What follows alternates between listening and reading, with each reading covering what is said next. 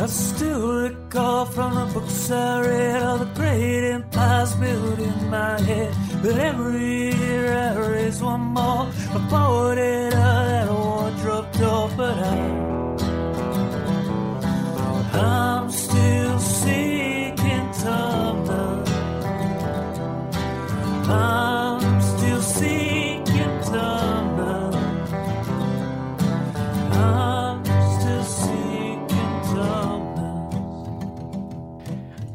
Hello and welcome to another stalwart, if not stoic, episode of Seeking Tumnus, the podcast in which we brave popular young adult fiction to discover if they're worth their ink. On alternate episodes, we reopen the books from our youth to see if they're still filled with magic or just earwigs. My name is Laurie, and I'm joined by the waxing Patrick Moon, Hello. the assiduous Brie, Bonjour. and the missing the season finale of Survivor just to keep the dream alive, Keith Rowe. You're amazing, Keith. Hello. This episode, we look at a book that blew up bigger than Patrick's last inflatable girlfriend, The Fault in Our Stars by John Green. I think that's unfair. We should insert Laurie. Um, this is the first time I've been back for a few weeks and I get jumped on immediately. Patrick might not like it if you insert Laurie in Patrick's inflatable girlfriend.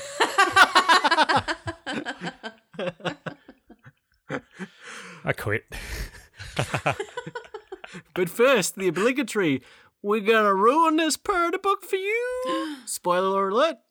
Keith Rowe. As the parent of two joyous bundles of limitless emotion, it feels like I'm always looking for something I've misplaced.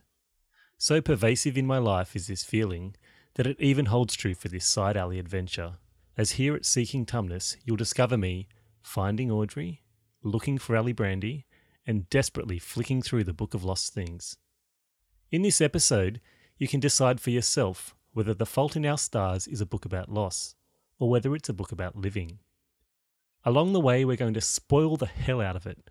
So please, if you haven't read it, in the interests of wringing out all of the delicious juices, thanks, Pat,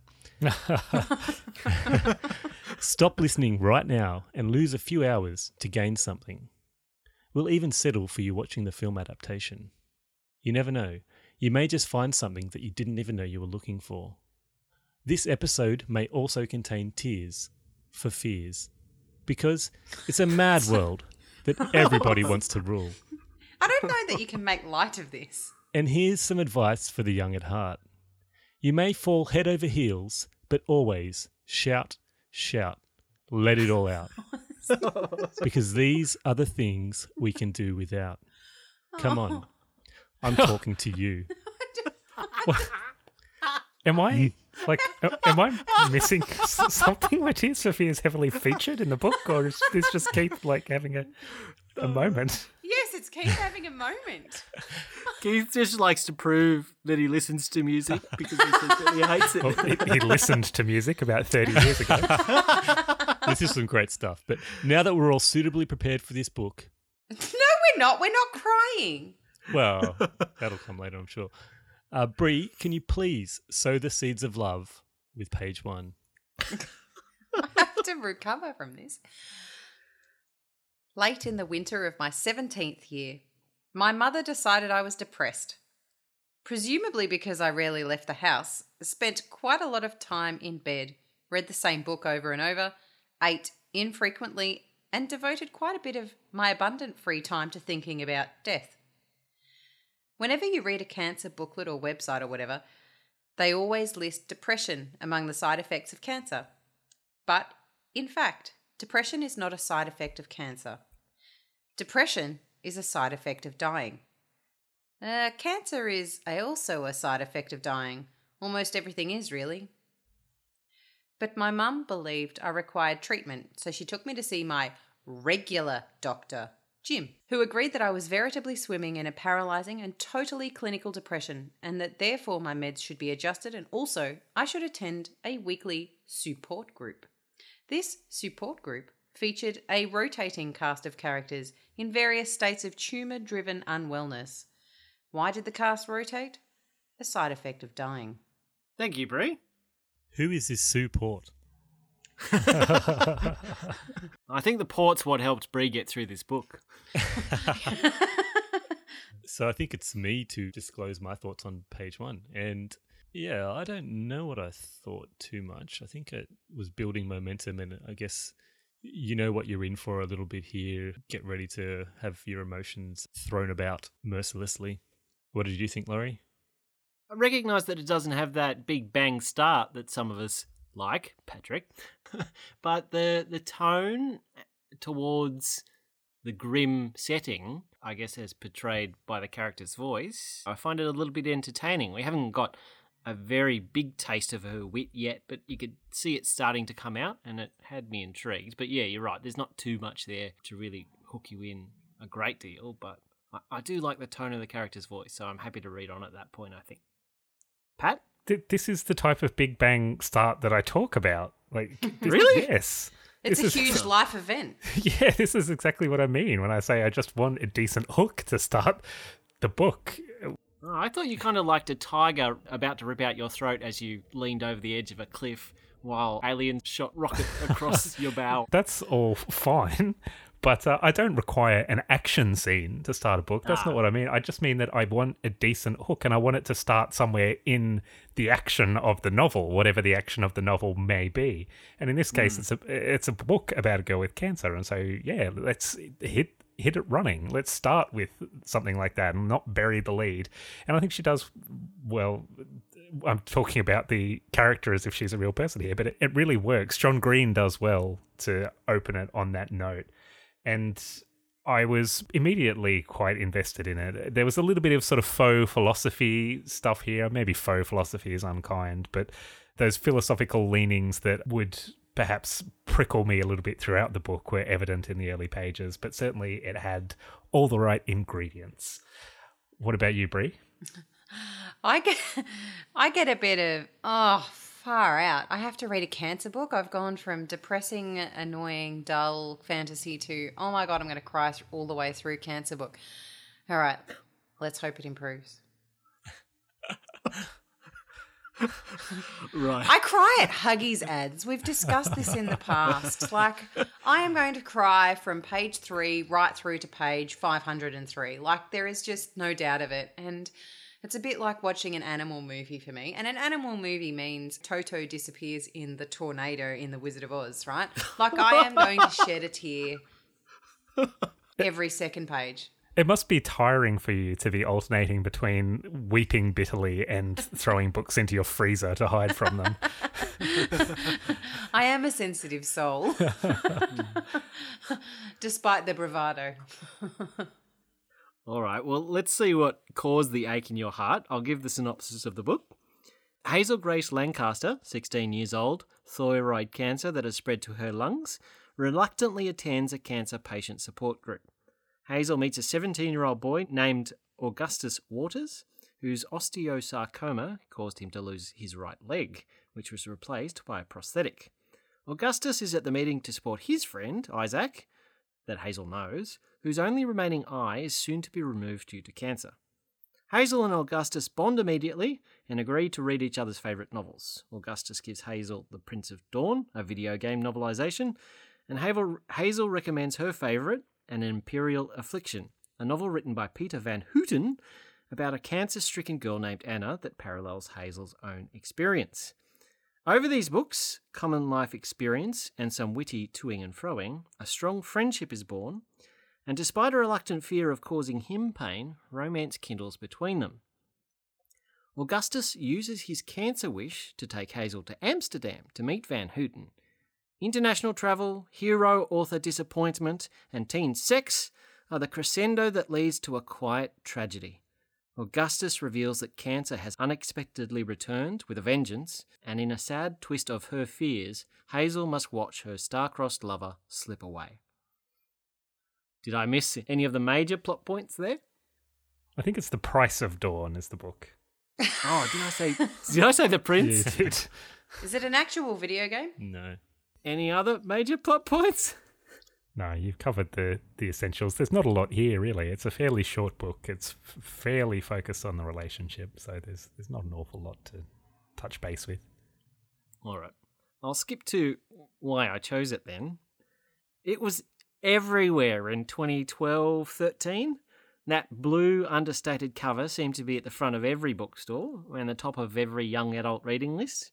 I never read it, and before I'd even heard the term, after reading the back cover, I assumed it was sappy, emotionally exploitative sick lit. I thought to myself, here is a chance to tear something popular to pieces, assuming it would be the written equivalent of some of Patrick's favourite music. Oh, that is Stop it. absolutely unfair and completely inaccurate. I listen I to only the completely agree. music. You're in the line of fire tonight, Patrick. At least his people don't like scream at the microphone like your favorite bands, Laurie. Uh, I don't know. Wasn't wasn't he talking about metalcore the other day? Yeah, I was enjoying some metalcore the other day. But I take back my defense of Patrick. I was in fact referring to his penchant for popular music, such as Taylor Swift. oh, f- I like music in general. I'm, I'm a man of eclectic tastes, fine eclectic tastes. Well, it turns out that not only am I an asshole, but I was also a bit ignorant. More on that later. I'd like to hear what you thought first, Pat. Okay, I'll tell you what I thought then, you asshole. No. Uh, this book was freaking beautiful is about the sum of it really it was one of the best books that i've read this year this i don't know for for quite a long while actually it was just incredibly moving it was really well written it held together really nicely the relationships between the characters were phenomenal Hazel is dying basically, and so there's this kind of ominous cloud hanging over the whole thing because you know that her time is limited. And throughout, uh, she talks about her favorite book, which ends mid sentence because the main character has died, is essentially the the implication there. And pretty much the whole way that I was reading The Fault in Our Stars, I was just sort of anticipating that final sentence and it being four or five words and cutting out because Hazel's life had come to an end. And there's something just, I don't know, quintessentially moving about that kind of relationship with a narrator that is so perfectly mortal. Their doom is hanging over them as they tell the story. It was just a, a phenomenal read. And that's not to say that it, it didn't have a, a few bits and pieces that I might have found a little irritating. I, I referred to the philosophical musings before. All the characters were pretty unrealistic in terms of their language. They were all wunderkinds, really. They had vocabularies mm. that would impress Cormac McCarthy. or Patrick Moon. well, I was I was suitably impressed. They all sort of trotted out those fairly fashionable one-liner sarcastic remarks that seem to permeate teens in media at the moment. I don't, maybe teens in media throughout history. And so they always had a, a ready remark and weren't necessarily as vulnerable all the time as maybe you would expect them to be. Since Dawson's Creek, I think it was. So- sorry, since Dawson's Creek, I should be aware of that.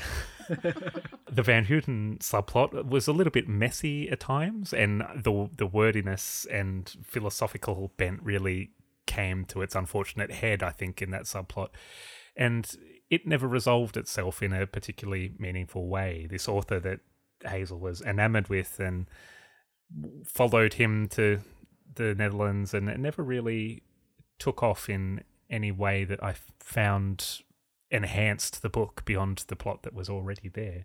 He was an interesting character to some extent, but perhaps a little bit redundant.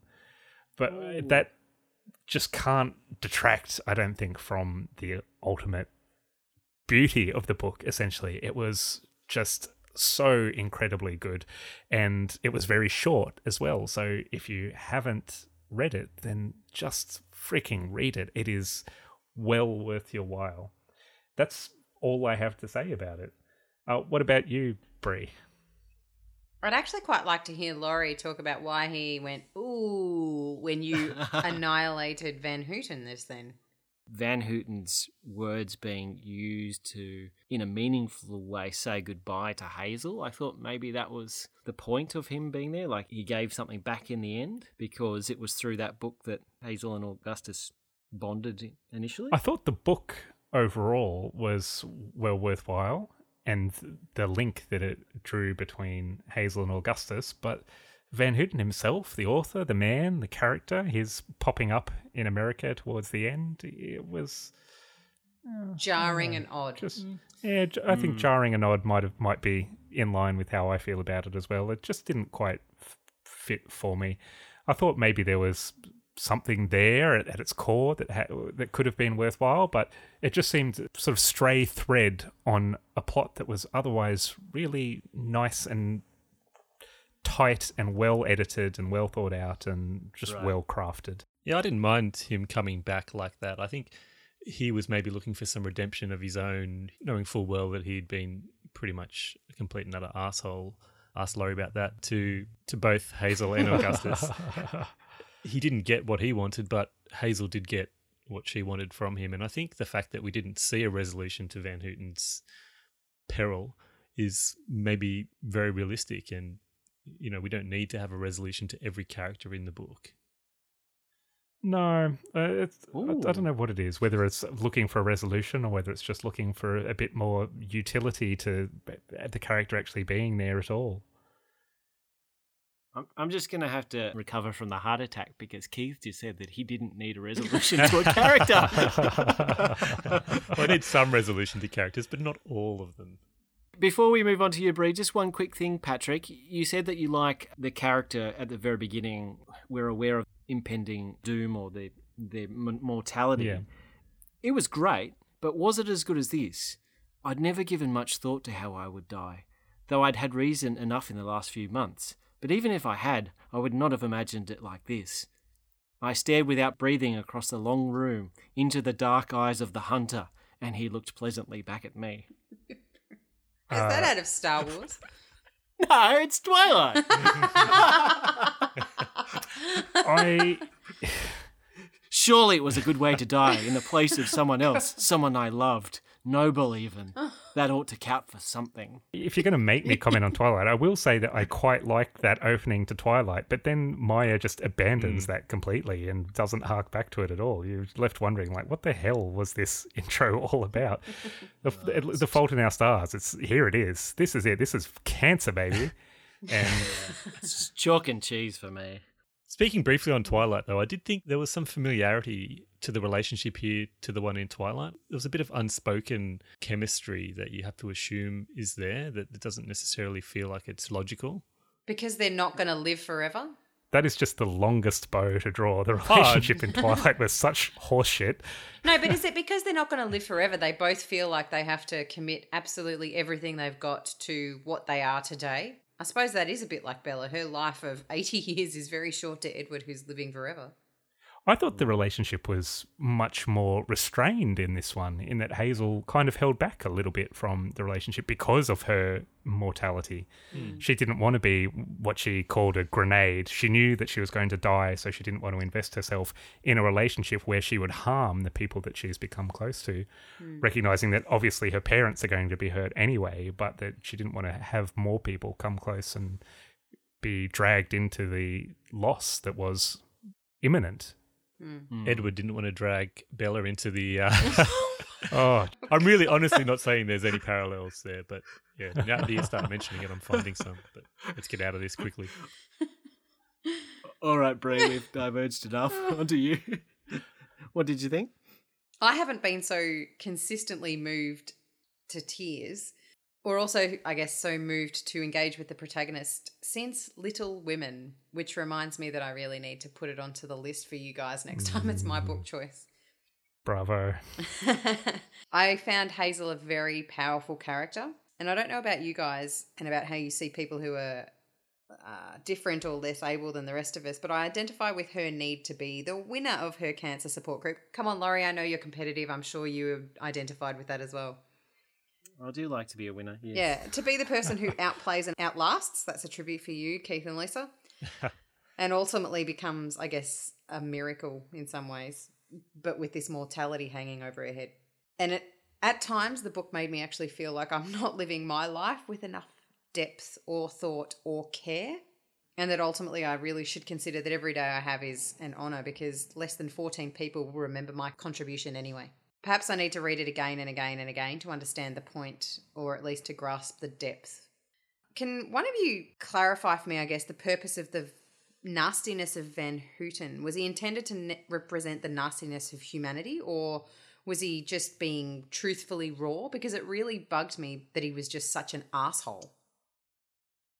Well, he was a bitter man who had lost his child. I think he had lost all of his hope in in life and in humanity and in the world. And here comes these young terminally ill children on his doorstep, just reminding him of his own loss, his own grief that he has been mired in for years and years and years and years.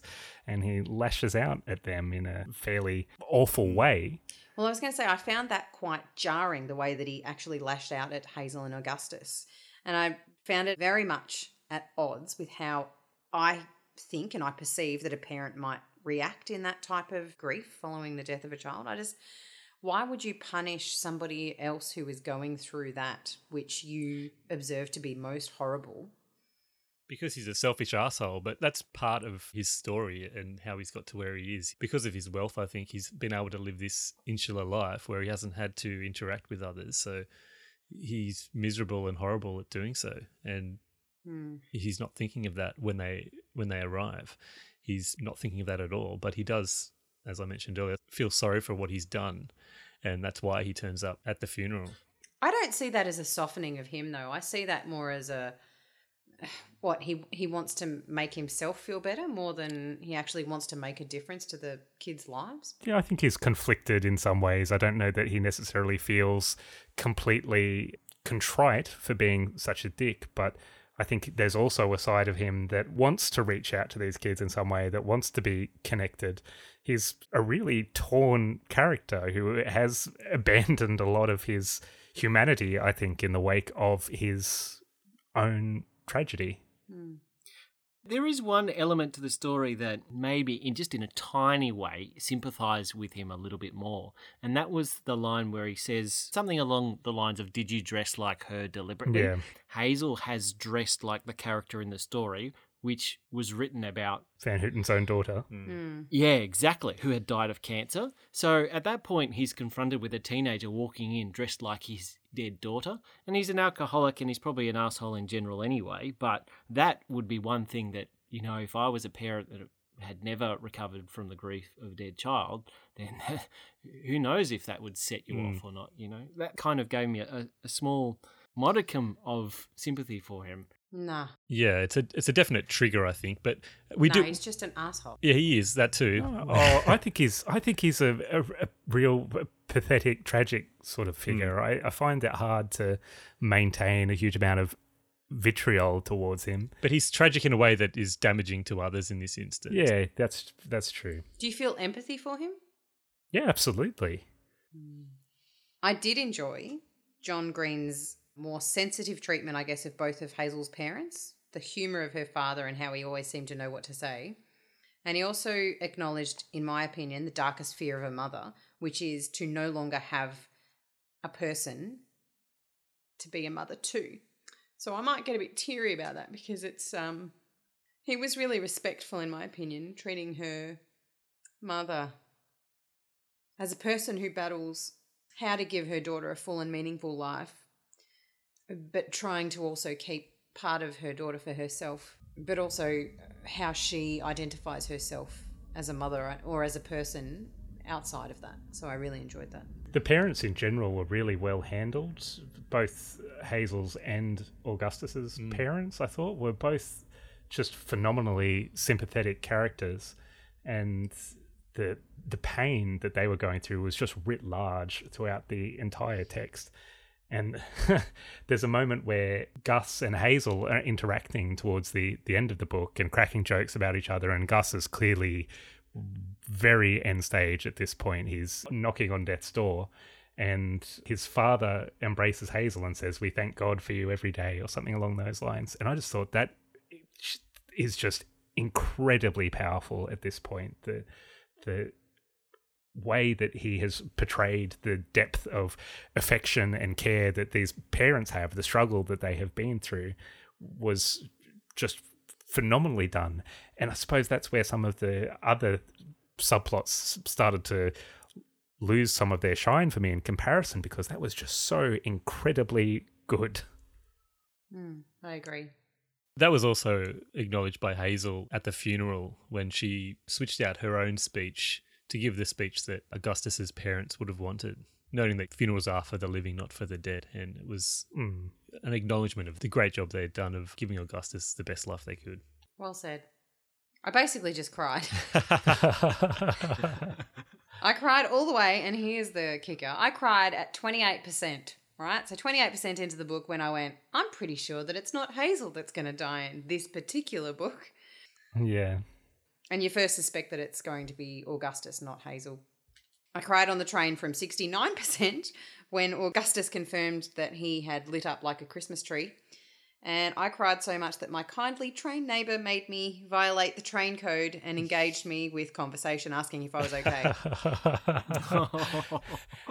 yeah, that's that's a code one violation. I know, right? It's like Fight Club. There are a lot of adults that read young adult fiction, and this feels like it's getting to be more and more the case. Is that because I tr- strive or you guys strive to stay relevant, or is it because we're trying to understand the world in which our kids operate, or I don't really know. Because there's some really good books there as well. There are some really good books there. I think it's because I do a podcast where we talk about young adult fiction. You'd already read some John Connolly stuff. The youth stuff, right? You'd already ventured down there. And we all love Harry Potter, don't deny it. Yeah, I've read Harry Potter twice. Yeah, I, I mm. suppose there there has been some that I've read in the past. So touche. But I just feel the need to thank John Green for treating a sensitive subject with humour and with love, and for giving the characters a life worth living. My final comment is Ceci n'est pas une pipe actually means this is not a blowjob in French. Okay. I'm ending on an up note. well, uh, Just thinking about the translation, I'm like, I have no idea what you're talking about. Ceci n'est pas une pipe. Yeah. It's because uh, Hazel wears a T-shirt in the in the book that says "This is not a pipe" under a picture of a pipe. Right. But a, une pipe is another colloquial Slang, meaning. I guess, yeah. Well, there's there's no need to sugarcoat it now, seeing as you went balls out with the first time you said it. The bots in France will pick that up. Probably. all right, Keith. Can you top that? uh, I certainly can't, but I'll tell you what I thought of this book. It, it- the book pulls no punches, and although to me at first it seemed to be maybe a little bit exploitative and confronting, I came to realize that it's not. It wasn't actually that. It's down to silly social conventions of politeness and whatever else that made me think that. And the punches, they, they weren't offensive. They were actually necessary hits of an unfiltered reality that this book represents. It is, of course, designed to play with your emotions, but I didn't feel taken advantage of, maybe not to the extent of something like an episode of Grey's Anatomy. It was pretty close, though. No. No, I'm not saying I was taken advantage of. Grey's Anatomy is the bold and the beautiful for nighttime television. That's probably a good synopsis there. The revelation of Peter Van Houten as a wasted husk of a man, a desperate, vainglorious imitation of a human being, I imagine that moment for Hazel was just like the moment when Bree learnt that Enid Blyton was a horrible mother.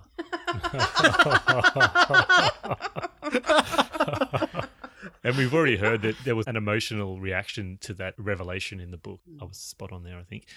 I read a good portion of the second half of this book very slowly through tear filled eyes. It was sad, it was emotional, but it had a lot of meaning behind it, and I enjoyed it at the same time because this book, whilst being sad, was also extremely funny. And I laughed out loud several times in this, which isn't something I do that often in books. And it was more in the first half of the book before it took the downturn on the roller coaster, but I found it funny, really funny throughout.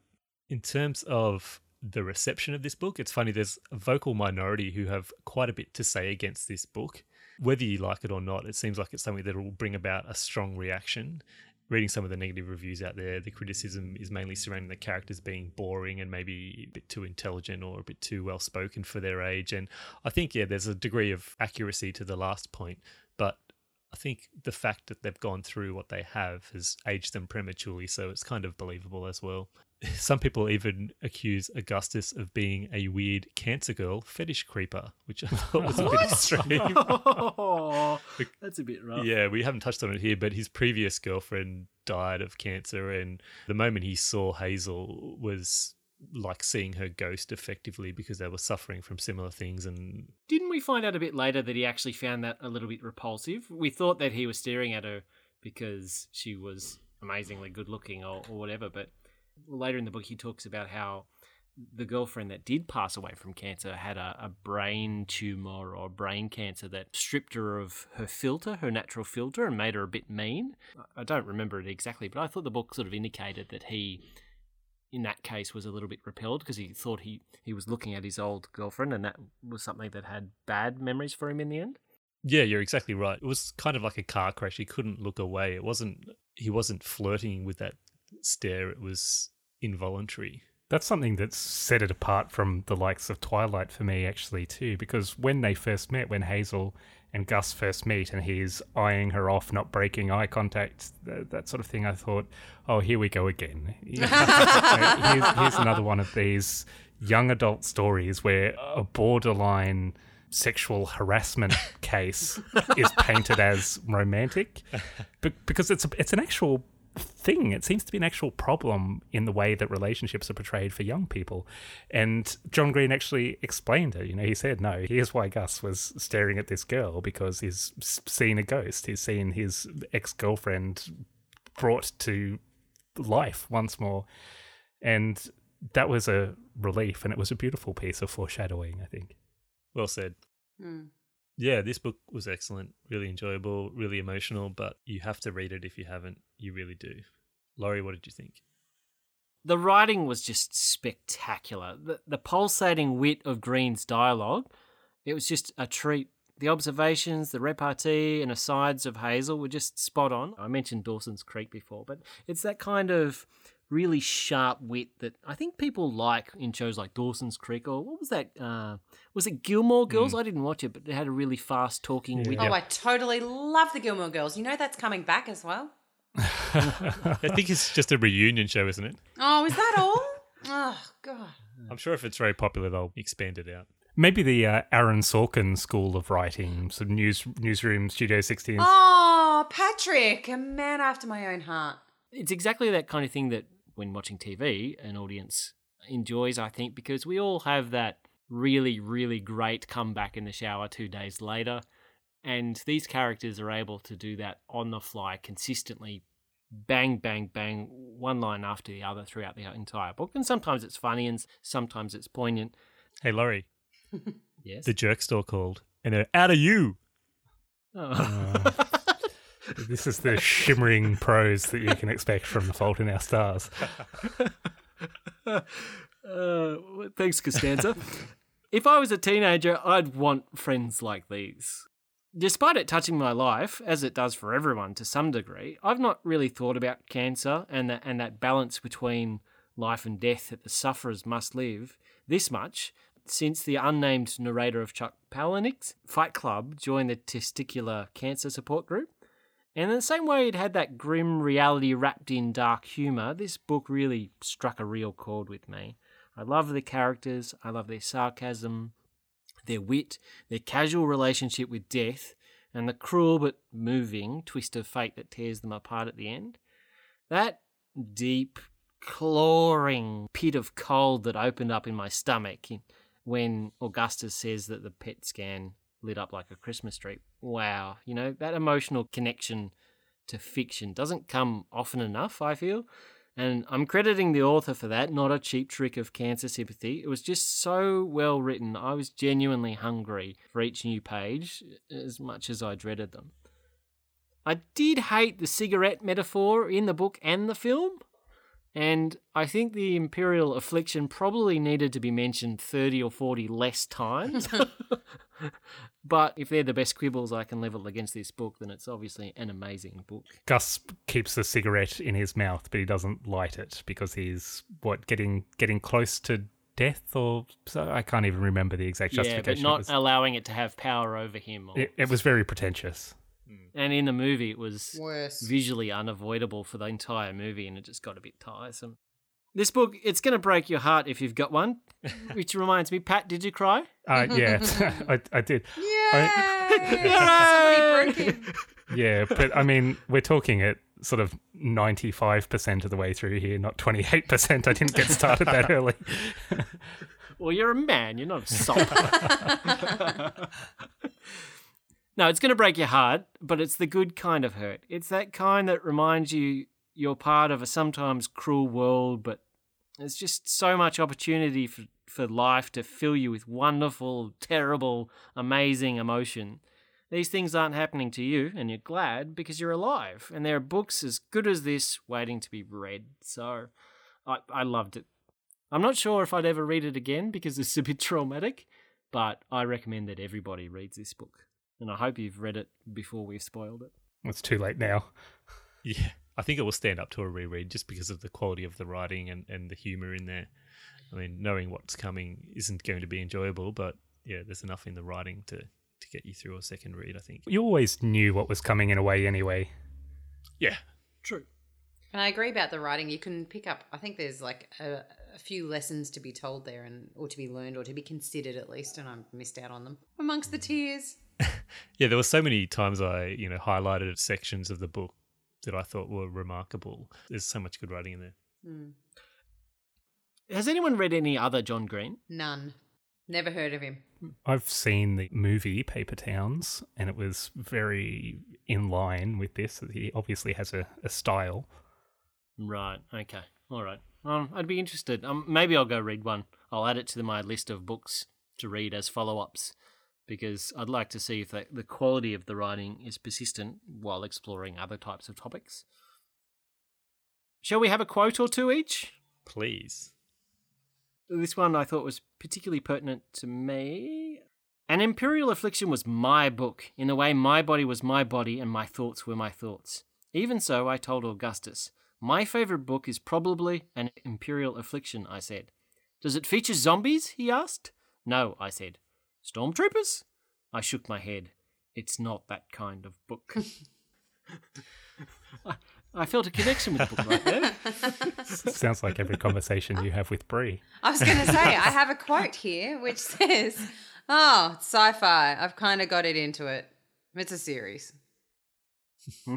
This one I thought of Pat immediately when I read this. Uh, he moaned in misery. I'm going to die a virgin, he said.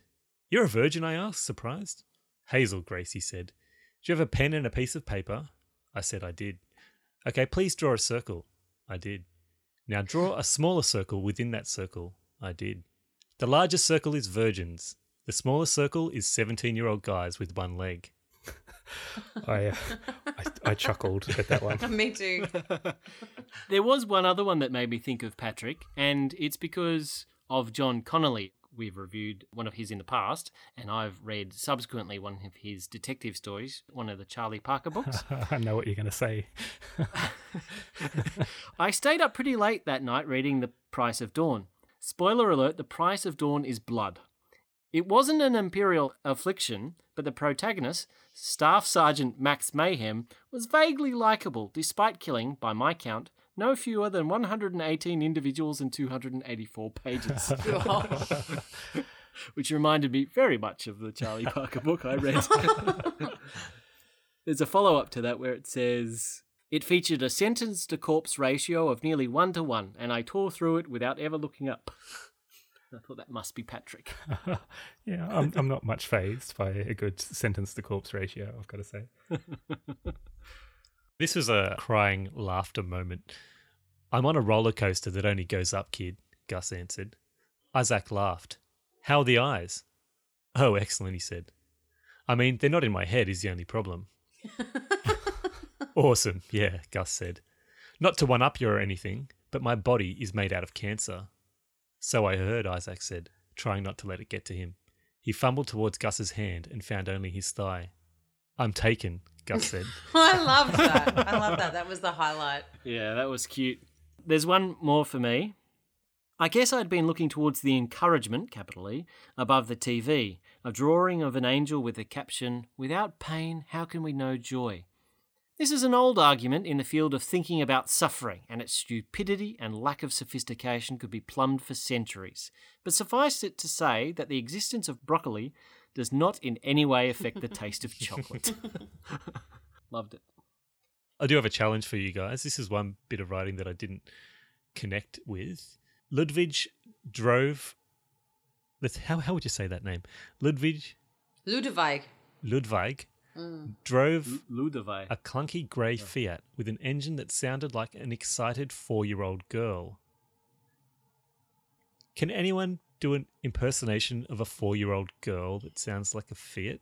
Allow me to find a recent video of my daughter. You'd probably be familiar with Fiats as well, Brie. So They sound a little bit like a whippersnapper. And four year old girls, when they get overexcited, absolutely. so no one's going to have a crack at it. No. No. You're out of luck. I, I would, but everybody's in bed in my house, so I'm not going to run around making four-year-old girl screaming noises. And I appreciate that some of our listeners will be using headsets that might be turned up too high for such shenanigans. Fair enough. The movie. Who watched it or who has seen it in the past? I watched it.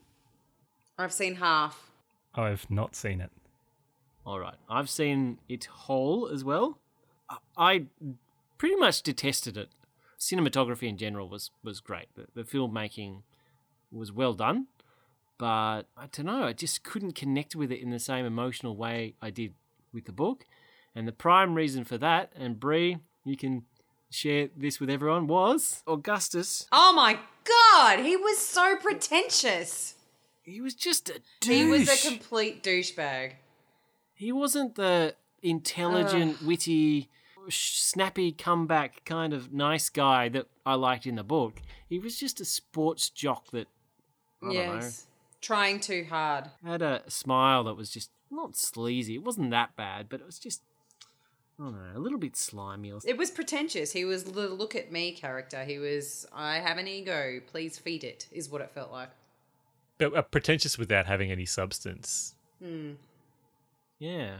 They stripped him of, of the wit quite a bit and just had this, what was supposed to be a charming smile the whole movie. And if you're a teenage girl, maybe you fell in love with him, but I just. I thought he was a bit of a doofus as well. I hmm. don't know. I feel like he was just there to give Hazel what she wanted, whereas in the book it was a bit more, it was much more nuanced. Like it wasn't just a one sided Augustus feeding her everything she's ever desired. I felt like it was a more mutual relationship, whereas here it was just, I don't know. Yeah, they took sort of some of his consideration and compassion away, although he still had it towards Isaac and, and to Hazel as well, but it wasn't as effectively portrayed. Mm. The parents were great, Yes. as they were in the book. Yep, I agree.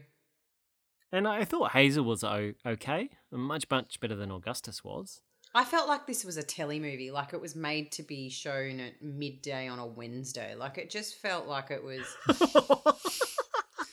Slap! I I was surprised to find out that this actually went to cinema. Like it was just. I think it was a bit dumbed down, not in so much as you know the story, but in the the portrayal of cancer. I think it didn't really seem as as deadly. I think that the acting was okay, but there was no real effort given to making them look sick. Mm. And I think that was probably probably a conscious decision to not make it too depressing. Mm, they made them a bit too beautiful and not quite sick enough to be effective. Yeah, yeah, I think so. And like Laurie said, because of that, I didn't have the same emotional attachment to the characters in the movie as I did to the book. Not even close. Right. Well, that's the thing about the book is physically they should be fairly well. They should look very unhealthy, and and the beauty of their relationship is is their characters and and the way they connect. Whereas in the movie there was a lot of physical beauty, not enough of the sickness, in my opinion, and they didn't have the like you said before the nuances of their characters' interactions. So I think it was a real letdown. Yeah. You heard it here first. Uh, Laurie Bate says kids with cancer should be sicker. Disappointed. I didn't think it was that bad though. I, I still enjoyed the movie a little bit. When you watch a movie immediately after reading a book, it's always going to be a bit disadvantaged to begin with. This didn't help itself too much, but it wasn't that bad, I don't think. Well, I don't know. Like, I kind of feel like, much as I hated Twilight, I feel like the movie version, Blue. much as I hated the Hunger Game, no. I don't know. I just feel like they just didn't capture the essence of what it was actually meant to be. That was the biggest thing. It made it a shiny and almost glamorous thing. It didn't capture the urgency of holding on to life and enjoying it. There was a nice little poorly acted cameo from John Green, though. Oh, was there? What was he? When they're in the airport, he was the father of the girl that came up to Hazel and asked about the, I've forgotten the name of it, the, the tubes into her nose. Oh, really? Yeah. What was the thing you had up next, Keith? Ah, Vlog Brothers. It's um, ah. it's a YouTube channel that John Green and his brother Hank host, and it's something that's incredibly popular. It's I think it's more than almost three million subscribers. It's loads of videos of them together or on their own, and some other people as well that contribute, commenting on current events, championing the nerd fighter cause, or following whatever whim takes their interest. What's the nerd fighter cause? What's the nerd fighter cause? I hear you ask, Laurie. I was about to. Great question.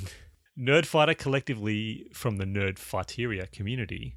Uh, they're a community that gets together to do awesome things and have a good time and fight against world suck, apparently. A noble cause indeed.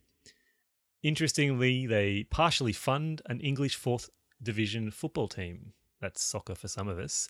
AFC Wimbledon, aka Your team? No, no. Fourth division, we're not quite that bad yet.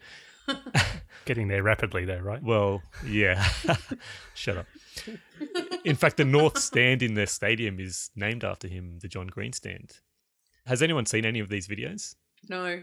No. They're interesting. Oh, that sounds like a euphemism. They they talk very fast, which I guess is the thing to do on YouTube videos, and they cover a lot of topics that, like I said, current affairs. So that they do just some good wrap ups of things like the financial implications of Trump's policies and, and things like that, very American centric.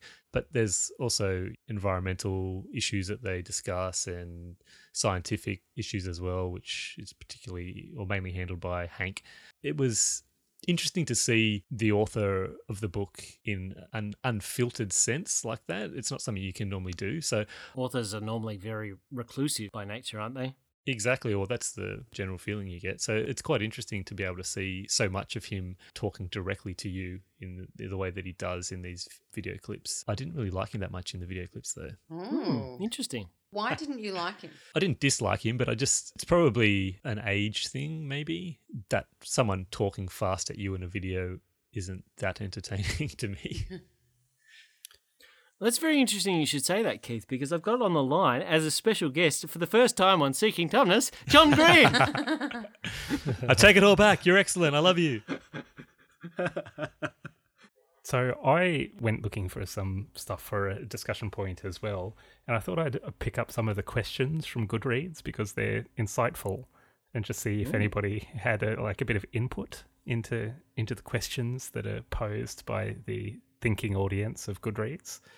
oh Uh, dear. so I might uh, I might just re- read a couple to you. I think I've got like five questions here, and you can j- just chime in with your your insight. I don't think they require anything particularly uh, sort of groundbreaking, but uh, They're not the reviews that just contain millions of GIFs, animated GIFs. no, no, no. I don't know why they do. They do a lot of gifs, don't they? They do. Anyway, question one: worst book ever? That is statement. Anyone? what? Anyone have any thoughts? That was what I was sort of getting at before. There's this really vitriolic hatred of this book from some quarters, and I don't know why you could hate the book in such a way. And I think it maybe is just based on the popularity of it that people go in with this kind of jaded view that oh, this is so popular. Why is it so popular? And I'm going to be the alternative. I'm going to swim upstream here and show these show these um, yeah. What jerks. which is what Laurie was planning on doing with this book at the start, right? Ah, but I couldn't maintain it in the face of such excellence. Exactly. These people can do that, so credit to their staunch idiocracy. But uh, Idiocy? you lose points for not pop- prop- properly talking. uh, lose points for not, not properly punctuating the question uh, question asker. So apologies. so repudiated, not the worst book ever. Okay, question two: How do use make it so real? I mean, I don't know. I guess I guess uh, John Green had a bit of experience with children who were ill, working in hospitals or something. I believe I read. So that, I think he was a wasn't wasn't he a chaplain, like a hospital chaplain? yeah, something like that. I think. We haven't covered off the religious aspect of it though, which did I don't know, maybe dead people need something some faith to hold on to. But the whole question where Dying people, perhaps. yes, sorry. but you know, Augustus The dead people, I suspect, are fully aware or not. that there is nothing.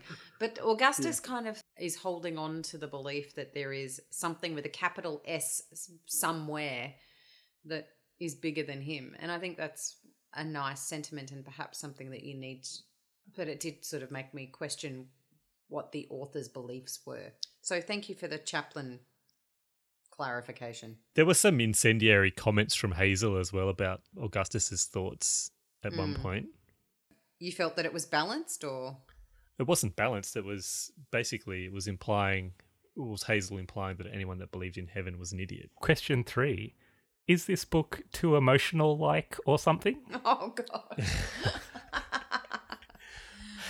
I mean, you cried a lot, Brie. Would you would you have said it was too emotional, like, or something? Well, I wouldn't necessarily pick it off the shelf, but I I am much the better person for having read it. Can you have too emotional in a book? Isn't that what a, a book is trying to do? There we go. A rhetorical question for you. The lady on the train might argue it was a bit emotional. she couldn't even get through her daily commute without the waterworks going on across the way. I've given her something to talk about from the 45 minutes in her day where usually people just stare at their small screens. Question four: It is an excellent book, the one of all. It is hot outside. Am I right? no, you're not. It's quite cool. No. That, that was an easy one. Uh, finally, this book is amazing and all. Like, I love everything about the book, but the thing that is making not love the book is why is that everyone in my school is doing presentations on it. Half the people didn't even read the book, and they were lying about half of it. Does anyone else feel this way, or is it just me? Oh my goodness. do, do they realize they're addressing everyone on the internet, not just their classmates? I mean, did you all read the book, or are you lying about it? Is anyone lying about having read the book? I mean, I can't, I can't sort of uh, get that impression from any of you, but How could you? um, Oh, it's been done, surely. yeah, sure. I, I imagine like seventy-five percent of school book reports have to be fabricated, right? That No, really? The Cliff Notes uh, popularity was based on that, right? Ah, yes, of course. Cliff Notes. Certainly doesn't diminish my love of any text, though, if I feel that somebody else hasn't read it properly. It just diminishes your love of them, perhaps. Yeah. So, question asker, yes, it's just you. And uh, those are the Goodreads questions for The Fault in Our Stars. Excellent, thank you. Thank you very much. Patrick, you've delivered one gem. What have you got this week with Scoring with Pat? Well, I don't know if it's a gem, but let's do this. Five point system. Let's tear through it. Number one. Please, please don't be forms of cancer, Pat. Please Please don't what? Be forms of cancer. Oh, okay. no, it's it's other illnesses, Oh, other good. terminal diseases. One. Malaria. No. Less depressing. One. This book was worse than losing an eye, and then another eye, and then getting dumped. Poor Isaac. Two. It stunk like a reclusive alcoholic Dutchman. Three. It had more balls than a support group leader, but only just. Four, it was a miracle drug, unexpected, unheralded, and unparalleled. It may work for you, or it may not. And five, an unflinching and achingly poignant reminder that whilst men at some time are masters of their fates, at others, dear listeners, the fault lies entirely in our stars. Uh, who wants to go first? Keith, after you. I want to give it a five. I really want to give it a five. So I will. I'll give it a five. Oh, look at Keith just doing whatever the hell he wants. Laurie? Oh, absolutely a five. I haven't been that moved by a book in a long time. Probably not since The Power of One. Which is a three for me. What? Well, we're not rating the power of one right now. No, and we're certainly not rating it a three. Get out, Brie, how dare you? yes. Uh, the Fault in Our Stars, five from me also. Absolutely brilliant. Brie, bring it home. Five for me as well. Oh, consensus. A Is that beautiful the first time that's happened? It certainly is for all five.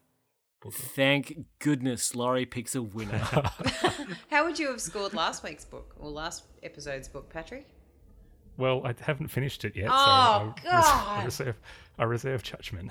You've never read Looking for Alibrandi? Well, no, I think it wasn't on the school syllabus. Because I'm uh, such a me, young so- man. Uh, so yeah, I've never. the never world had moved really on. Come across it. they had mobile telephones. Next episode, Keith lines up another childhood favourite for us to knock down with glee. It's the Native American in the closet, I believe. The trials and tribulations of a young Cherokee boy torn between his people's history, the inner politics of his reservation home, and the heartache of secretly loving an older white rancher in a backwoods and hostile white trash county. I'm pretty sure he's not Cherokee, he's Iroquois. Racist. Yes. Is he wrestling with his sexuality and dating a older white rancher in a backwards white trash I county? don't recall that part. I'm not through the Oh. quite yet. I'm, I might have the wrong one then. What? Oh yes, it's the Indian in the cupboard, a low fantasy classic by Lynne Reid Banks. it's about a young chap that discovers he can make toys come to life by placing them in a magic cupboard. I've never heard of this. Have you? Oh not? really? Really? Well, I've not read it, so It was a movie with uh, Owen Wilson, I believe. Am I right? You are right. are you? I thought I looked it up and it wasn't Owen Wilson. He was just the cowboy guy in The Night at the Museum. Yeah, that's probably where I'm getting it from. Was he mini? Was he mini cowboy? In Yeah, he was mini. yeah, that's that's why I'm, where I'm getting confused. Thanks for listening. We look forward to having you join us again soon. Until then, regardless of genre, whether it's fantasy, high or low, or tragedies that tear you asunder, thrillers that threaten to drown you in gore, comedies that rip snorts from you in uncomfortable places, like the back of a Volkswagen, or just pulp trash that fills your nooks and crannies with a literary equivalent of hot chocolate, then keep reading, for we're all bound for oblivion, and it's better to have lived with star-crossed lovers, with elves, with spaceships, murder, vengeance, stoops, demons, and cancer than to have existed without them. I'm still seeking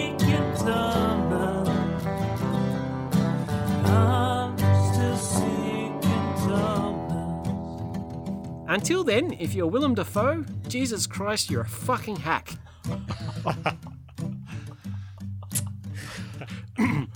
Keep reading.